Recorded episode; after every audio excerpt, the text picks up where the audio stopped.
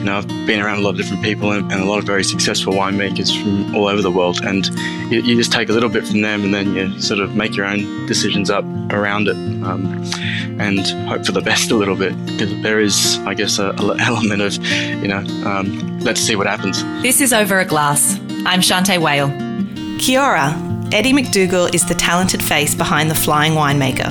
He is also the chairman of the Asian Wine Review, wine judge, and TV personality.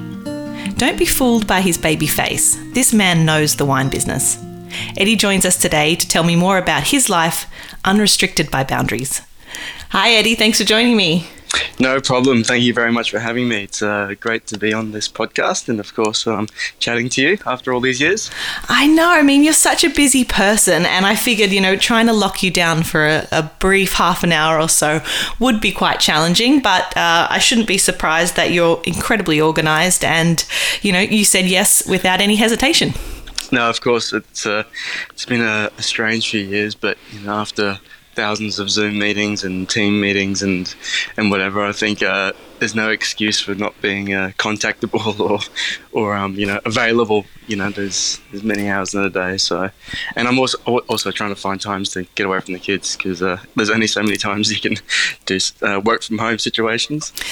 Yeah, there's there's a silver lining to kind of all situations, isn't there? Eddie, you've had a career that stretched over 20 years, which, you know, to look at you, you can't even believe that. Um, where did the itch all start for you with wine? Well, it's actually um, a bit like most of our friends who, you know, got into wine. It's a, a lot of late nights in, um, you know, doing part-time jobs in hospitality venues. You know, as you're going through your first bachelor degree, not really knowing what you want to do, so you've just, you know, got yourself into like a generic business degree or an arts degree, and um, and you're living the uni life, you know, working in pubs or restaurants or you know cocktail bars and whatever. And I was in Brisbane um, at the time, doing an undergrad degree in business, and you know worked in a in a really wonderful restaurant called Isis Brasserie which is sadly no longer um, around because they had an epic wine list. They won like Gourmet Traveller Wine List of the Year, um, and, and, for a Brisbane restaurant back in those days, I'm talking in the in the um, late '90s. You know, to to be have you know to be given that sort of level of recognition against its Sydney and Melbourne counterparts, um, it was incredible. And there was one night um, I was waiting a table on a Tuesday night. It was myself and the owner and um, chef um, pretty much. And then there was one other um, bussy on at that restaurant.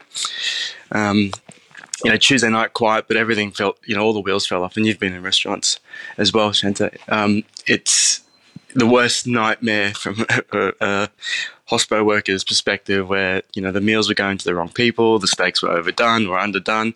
I was pouring wine into the wrong glasses, the wrong people.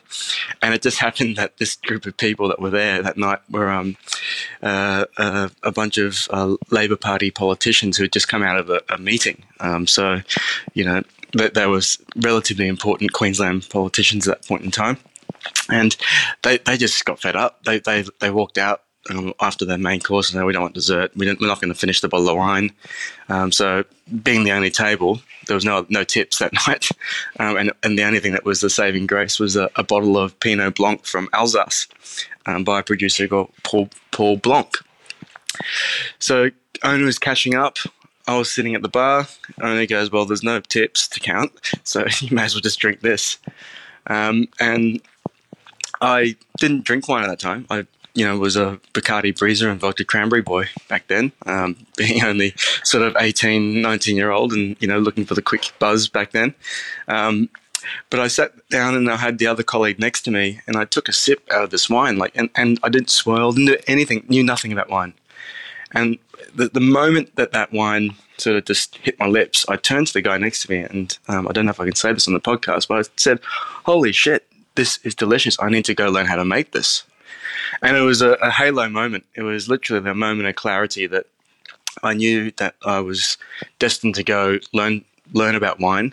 Um, more importantly, go make wine and um, venture into a into a space where you know. And it's. I mean, it, I'm very very lucky that I had that moment that instantly created a passion and, and, a, and a sense of you know journey and a discovery moment.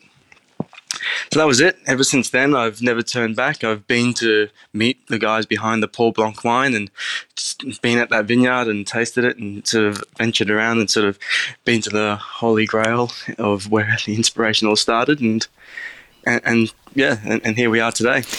That's insane that you, first of all, just your first reaction was, I need to know how to make this. I mean, what an inquisitive mind. Most people would say, I need to drink more of this as a starting point.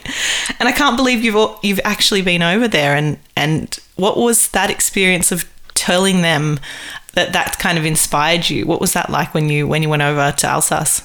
Oh, it was crazy because it was, um, it was right after I kind of finished my winemaking degree and done a couple of vintages in the Clare Valley and um, in in Geelong, Victoria. And actually, I just finished the vintage with uh, Giant Steps and Steve Flamsteed that time as well. So this was 2008, and I, you know, had d- done my Australian vintage rounds and went over to um, Europe. Got managed to land an amazing vintage job with Vietti. Um, and I did a European pilgrimage, and I thought the first stop I've got to do is just literally go meet this guy behind these vines, and and you know be be showing that vineyard. Um, so I, I, called up and set up an appointment because back then even emails were a bit loose in terms of being people replying to you. So I made sure I called up, um, hopped on the train from Paris straight over across to Strasbourg, got a bus. Um, he picked me up from the from the entrance of the Kientzheim village um, and he goes, "We're doing the tour." So he, he, literally drove me around, and I told him the story like in the, in his um, truck. And um, I said, "Dude, you, you, you've, completely changed my life. Like um, this is."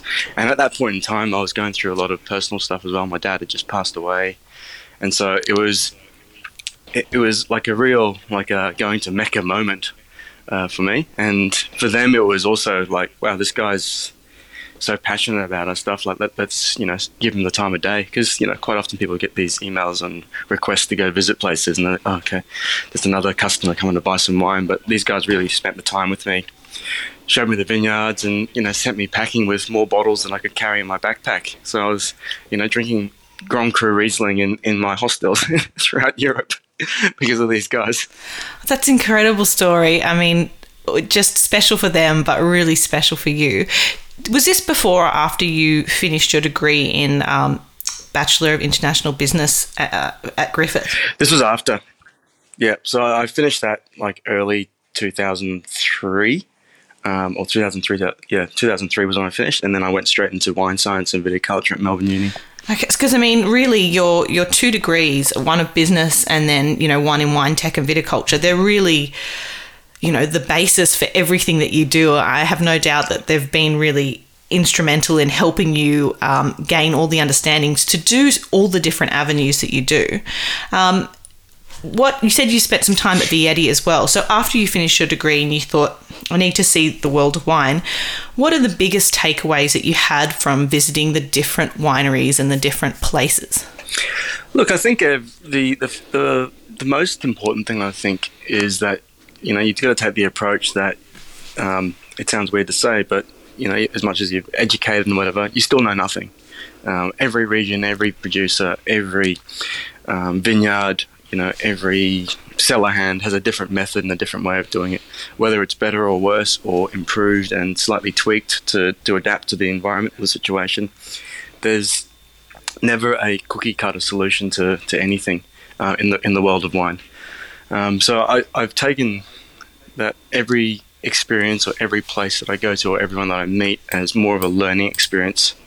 Um, and that I think that's what's kept me going because if I don't keep learning, then for me, there's no motivation. And the, the, the commercial side or the, you know, the, the, the fame and the glitz and glamour is, is sure, it's nice.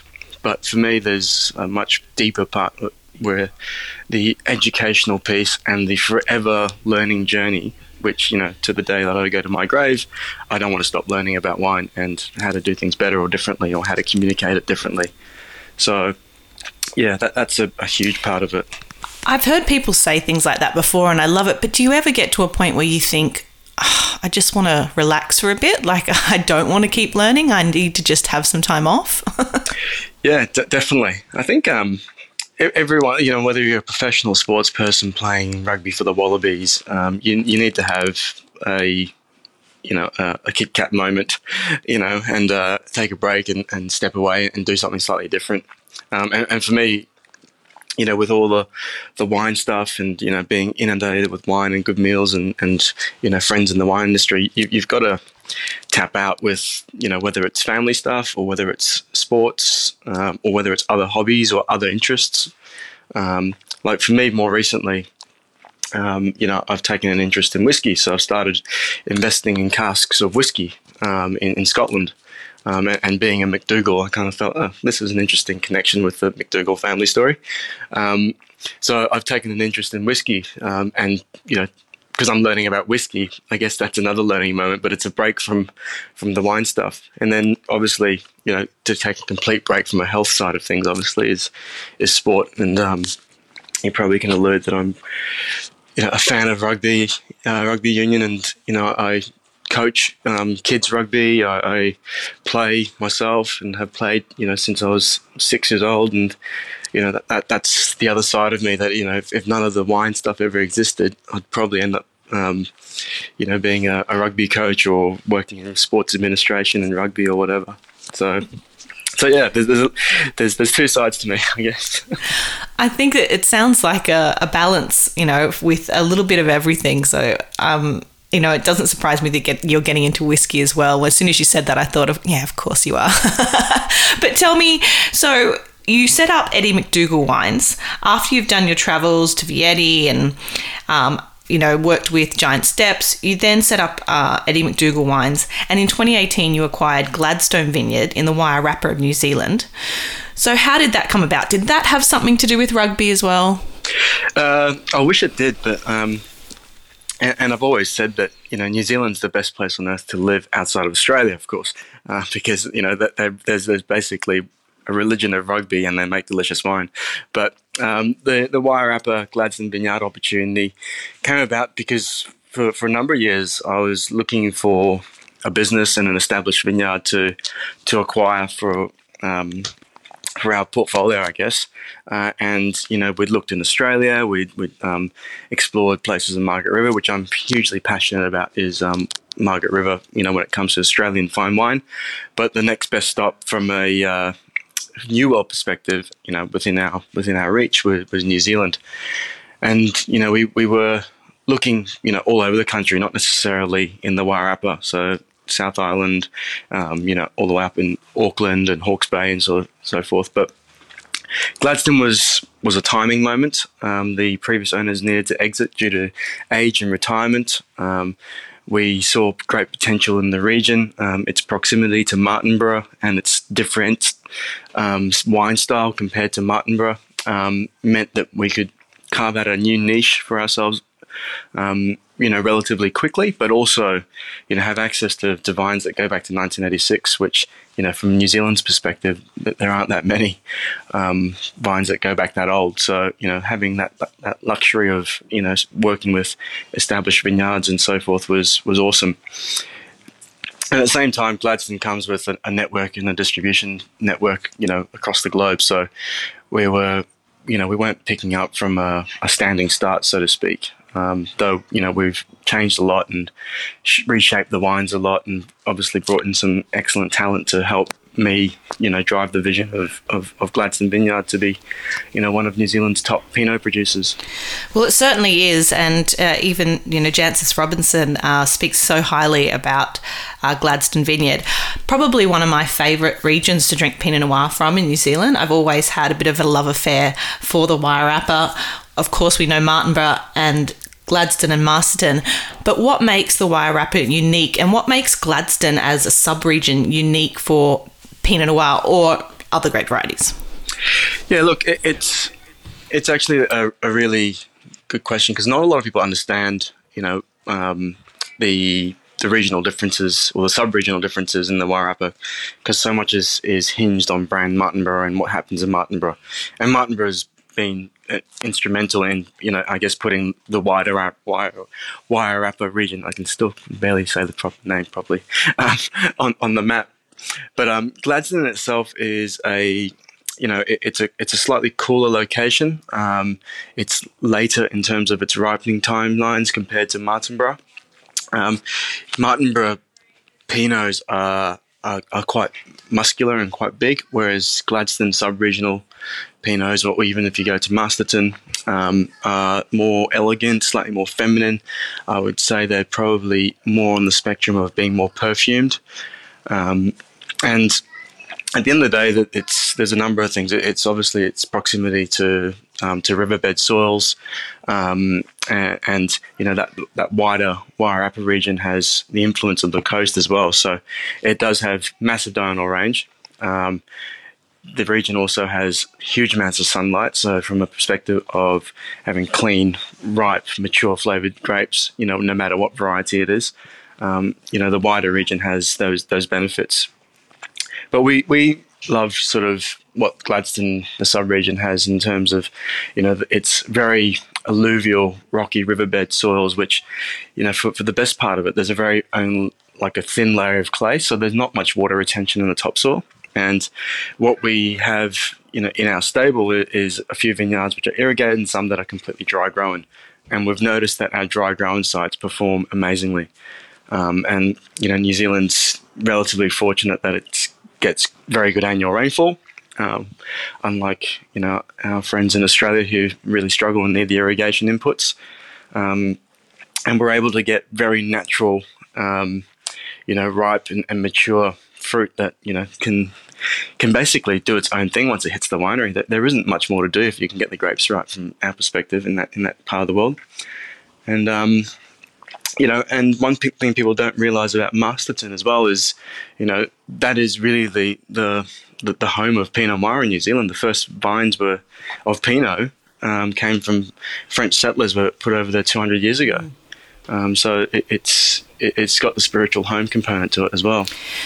I think also, you know, just the the region in general. I love that you know it's not far from Wellington, so you can have a little bit of that city experience. But then you've got you know three distinct areas with wines that really reflect, I think, the, the sub regions. You know, I've always found the Martinborough wines to have really great structure, but the Gladstone wines, crazy aromatics, you know, like really perfumed, but then a lot of the savory undertones. I don't know if it's hints of clay, but especially with Pinot Noir, I find that there's just so many aromatic layers. You know, there's kind of mushroom, and then it gets into the nitty gritty of that kind of charcuterie. There's just so much going on, but I think as a region to visit, um, there's so much on offer in quite and and some really you know established um, estates as well. So there's so much to do if you just want to visit the Wairarapa. You're going to have an amazing time. Yeah, no, totally. It's it's um it's very blessed, obviously, being so close to Wellington and, and having sort of a, a pretty high profile sort of community of winemaking fraternity, sort of, you know, all very close to each other and very, very knowledgeable and very open when it comes to knowledge knowledge exchange. So, you know, the, the wines are progressively getting better and they're evolving. Um, I think the, the, the, I guess the, the long and short of it is that, you know, at the end of the day, the, the New Zealand industry, you know, really is only in a mature sense commercially been going for sort of 30, 40 years um, and a very short amount of time has you know really put itself on the map as a fine wine producer. Um, so and, and, you know that dress circle in the Wairarapa of fine wine makers um, is incredible, and you know I think there's a, there's a, a lot more on offer, and there's a lot more learning to be done. Um, from the winemaker perspective, but from the access perspective, from customers and people visiting from all over the country, all over the world, um, it, it's only a stone's throw away and a beautiful drive really nice drive through the Rimutaka Ranges. Yeah, incredible. And then when, you know, if I stayed in Martinborough when I was there and I literally could, you know, go into this town centre, do a 360 and see nearly everything and then meet, you know, the characters because the community seems, particularly in the Wairarapa, very close and connected and um, humble as well. So some really lovely characters that, that live there. Yeah, no, that, that's absolutely for sure. And, and there's a lot of families who go back, you know, many generations who didn't start off in wine. Um, so, you know, there's a bit of historical conversion of, of you know crops and, and farming practices and, and changes and, and it, it's you know people have embraced you know the industry um, wonderfully so it's not all about sheep and um, sheep and cereal crops and so forth the wine side is, has really taken off in a big way because it drives tourism as well and, and visitation and and obviously lots more people want to live out there now um, because of how beautiful it is. So, so yeah. And they've embraced you as an Aussie. Yes, yes, yes. Well, they've done that with a few others as well. And obviously, there's a bit of ownership from Australia with um, Escarpment being owned by the Torbreck um, guys, and um, you know that there's there, there is you know some obvious uh, influences from the other side of the Tasman. Um, and, you know, there are obviously Japanese people there, you know, the Saito guys. Um, so there's, you know, it's quite multicultural. And actually, New Zealand's also fascinating when it comes to embracing multiculturalism. Yeah, they sure are. Can't say enough about that. So tell me about your other label, The Flying Winemaker. So we have Gladstone Vineyards. You also have The Flying Winemaker. Tell me a little bit about how that label's approached. Well, that is, I guess, the the core range of, of everything that we do and we believe in, and I guess it probably sings most true to myself. Um, a being a flying winemaker and having made wines in various places, but the philosophy there is winemaking without borders, um, and we we chose this as you know a a mandate about what we do and who we are, um, because so much of the traditional wine world is fixated on one site, one place, one location, uh, which is all very important. And I think that's particularly important for fine wine. But for the flying winemaker, we wanted to make it more exploratory, um, make it more of an adventure for our customers, um, make it more fun for us as a winemaking team um, to go see new vineyards and new places and new regions, work with new growers. So it's it really is like I said, it's winemaking without borders, and you know we produce wines from Margaret River. We've got wines from the King Valley. We've got wines from the Wairarapa, New Zealand, from Hawke's Bay, New Zealand. Um, we're exploring wine production in places like South Africa to do a Chenin because one of our team members used to work for a company called Spier in, in the Stellenbosch. Um, we're looking at um, doing collaborations with other producers in South Australia and, and other parts of the world as well. So we, you know, we want this portfolio of wines to you know, almost be considered as like a dictionary for varietals. So if you tasted a flying winemaker Shiraz from or Syrah from Hawke's Bay, it would be a definitive expression of Hawke's Bay Syrah.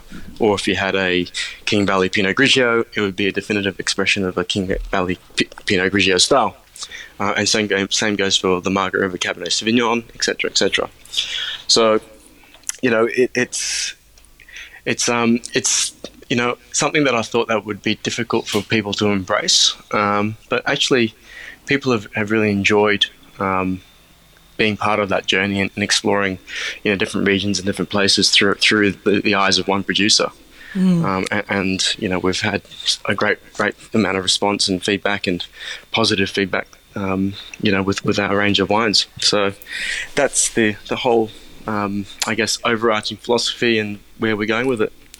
I think if you're reliable in that, like you said, you're you know you as a winemaker can you know explore and keep yourself interested you know the wines are going to be creative. But also if you're able to like you say say this is king valley you know pinot grigio and it, and it def, you know it's defined by the region it's grown in and i've made it to that style then people can kind of go on that journey with you, as opposed to if you said, you know, I'm making Pinot Grigio from the King Valley, but I'm doing something super wacky and um, it does, you know, it didn't really represent where it came from. I suppose that would get a little bit more confusing, but I can completely understand.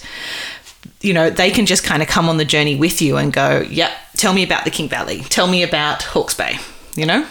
Yes, exactly, and they're very transparent wines. They're, they're completely honest, and you know we we um, have have a view that um, you know the winemaking inputs need to be diligent. They need to be modern. They need to have the right application of science, but it shouldn't skew the identity of, of the varietal or, or its um, place of origin. Um, so you know we're, we're more about just making sure that those wines remain honest and, and, transparent throughout that journey. And when it gets into the glass, it's definitive. Um, and we're not, like you said, skewing off and trying to do something completely out, out there and wacky because I don't think it'd work. And, and, we'd probably lose a lot of customers and, and I guess lose a lot of faith from our, um, from our fans. So you manage distribution across all of your wines globally. I mean, the last few years, I'm sure, have been incredibly challenging.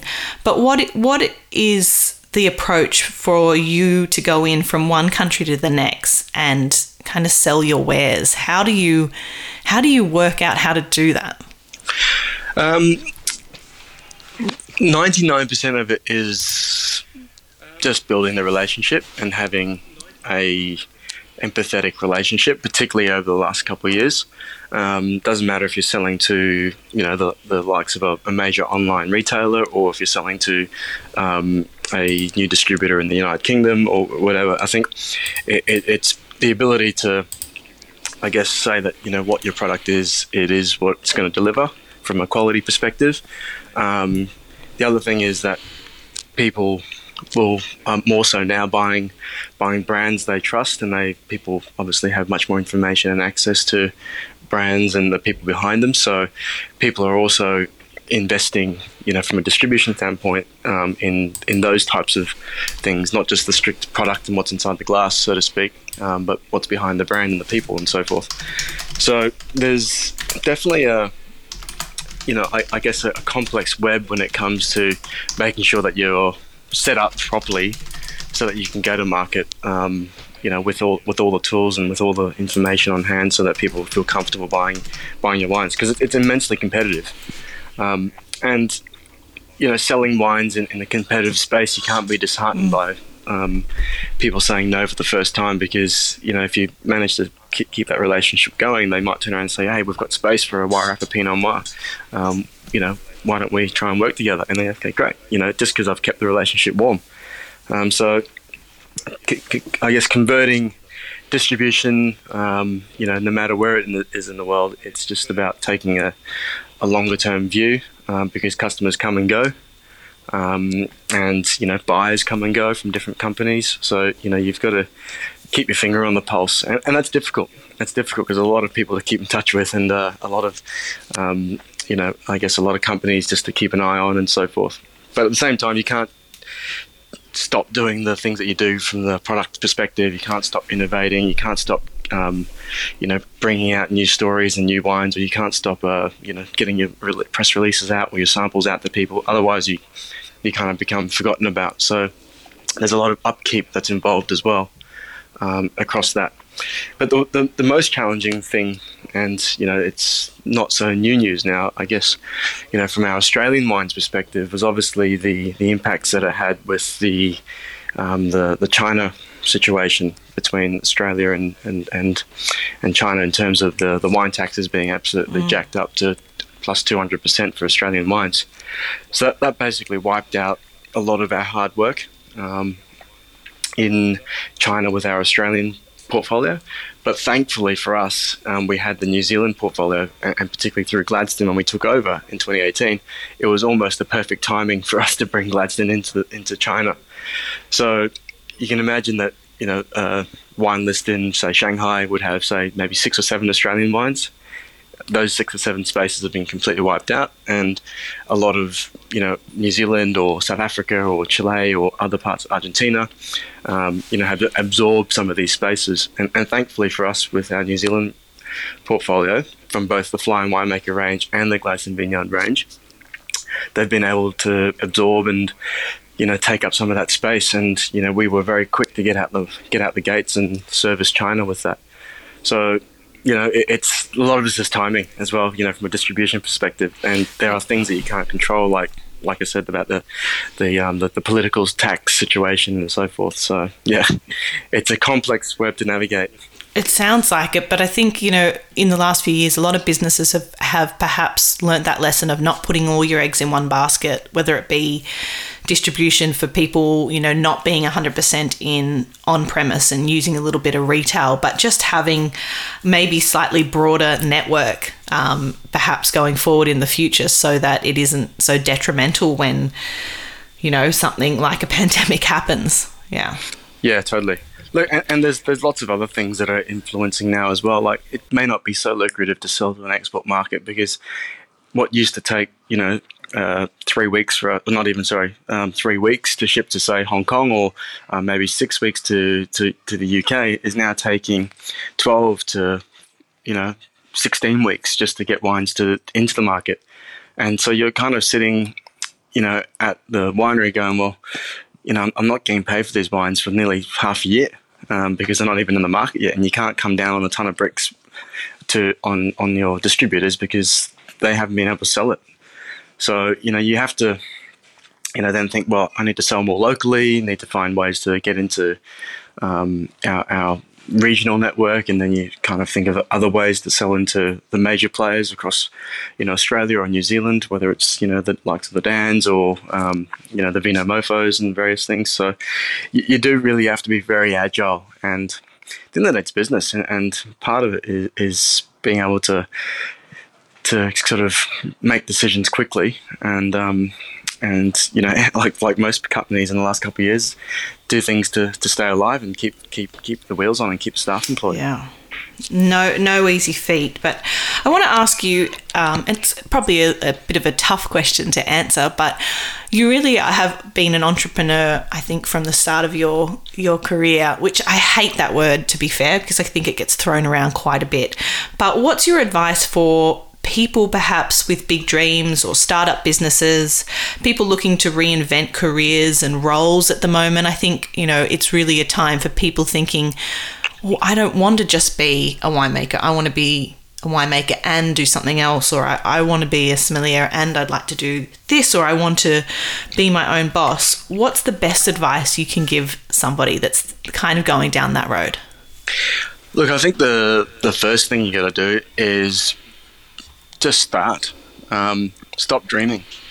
Um, there are a lot of dreamers out there, and those who dream never really get to reality or never get the chance to, um, you know, experience what it's like to sort of take a take a risk. Um, and you'll know very quickly whether you can stomach it or not, um, because at the end of the day, it, it's it's all about risk and the appetite for, for risk and how much risk can you absorb from a financial perspective, from an impact on your personal family life, or whatever it might be.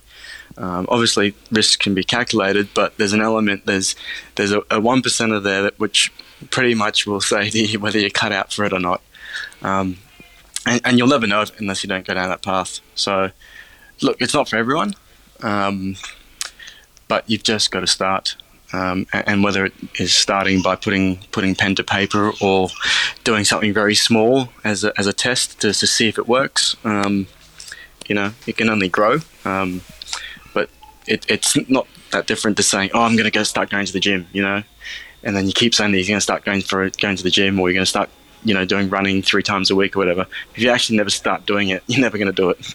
Mm. So get out the gates and do it, and put yourself around good people um, because no entrepreneur makes it on their own, ever, ever.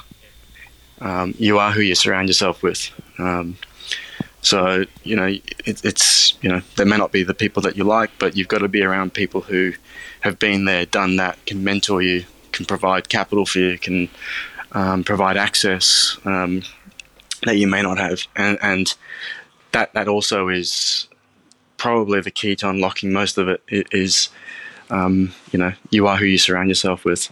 I think not being afraid to ask questions is always a good one too. But I, I agree with you. Sometimes, um, you know, you, you, like you said, you may not like the person, but they're incredibly successful, or you can take something away from each experience with someone that's done more than you, can't you? Even if, like, it may be, I don't really like the way they approach business and their personal life, but I really think I could learn a little something about perhaps, you know, how they navigate this area. Yeah, totally.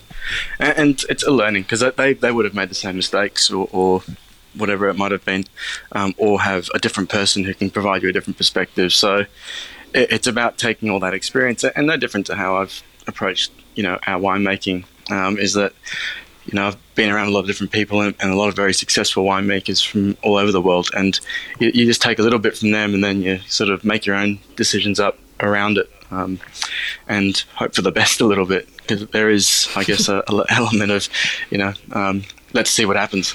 Yeah, and I think you're right. That's incredibly good advice. And sometimes you've got to put your hands up and realize you can't control it all, too, don't you? totally, totally. Gosh, if you can control it all, everyone would be doing it. And you know, there's lots of control freaks out there who probably control too much and don't let it happen. So, mm. yeah, that, that's a huge one. Well, I think uh, a lot of people can learn um, from those words that you've spoken. So thank you for that. Uh, Eddie, if you could only drink three beverages for the rest of your life, what would they be and why? Well, this is one of the hard questions that I knew that I was that was coming. But um, first of all, um, I would definitely drink a lot of Egly-Ouriet champagne. That, that's Mm. um, my favourite champagne producer. So, um, if you had to say one, that would be that would have been the one. Um, s- secondly, um, I- I'm a bit of a sucker for Negronis. So, Negronis is probably something that I probably can't live without, um, particularly after a long day. Um, and the, the third one, th- this was you know bouncing between lots of different different things, but I think my love for Barolo wines, um, you know, is really, you know, what I think is is stems a lot of you know um, what what I love about wine and the mystique and and you know how it evolves and changes and you know having spent time at Vietti, then you know the Barolo wines are, are incredible. And if I had to pinpoint a producer out of Barolo, um, obviously I would say Vietti. Um, You know, and any of their any of their staple cru wines are awesome, but you know I love the Rocche. Um, um, and if I had to identify a vintage, I'd probably say the uh, 2008 um, Rocche from Vietti is probably one that I can guzzle a lot of. Guzzle's an interesting word, isn't it? Because I think I don't know if there's any other wine in the world where I've seen more people sit back and really ponder. Because I think that, like you said, you're not necessarily drinking Barolo every day unless you're maybe you know part of royalty or something. Um, Exactly. and and uh, but you're right when they're so delicious they just disappeared way too quickly as well. So I, I really understand your love affair with Barolo. I think it's one of the most interesting thought-provoking wines in the world. And uh, yeah I, I wish I drank more to be honest. Yeah, and it, it's yeah, like you said, that they're they're, they're, very very unique in in terms of its varietal expression, um, but you know the the evolution that those wines go through is just fascinating. I, I you, people talk a lot about Pinot Noir, but Barolo's, you know, from its youth, from you know its age, you know, uh, I mean, there's so much to it, and, and that that's you know every sip is a learning experience again. and and that's definitely one that I would happily say I'm happy to learn more about and forever keep learning and never quite grasp Absolutely, absolutely. Eddie, it's been such a pleasure chatting today. Um, I've I've learned a lot more about you, and I hope um, our listeners out there have as well. And uh, congratulations on everything that you're doing. Like I said, I'm never surprised by something else that you're up to. You know, I just think I have no idea how he manages it all, but I know it's going to be a success. So thank you so much for spending time with me today, and I hope that our paths cross soon. Yes, I hope so too. And um, again, thank you very much for the opportunity. I, I think uh, I, I think the the world of wine and drinks podcast is, is growing. So I'm, I'm very very very um, privileged and honoured to be part of it. So thanks, Shante. I appreciate it. Cheers to you, Eddie. Thank you. This is Over a Glass. I'm Shante Whale. Stay tuned for more stories from the world of wine and drinks. Listen in every Thursday on your podcast app. Follow us on Instagram at Over a Glass Pod and contact us at overaglass at deepintheweeds.com.au.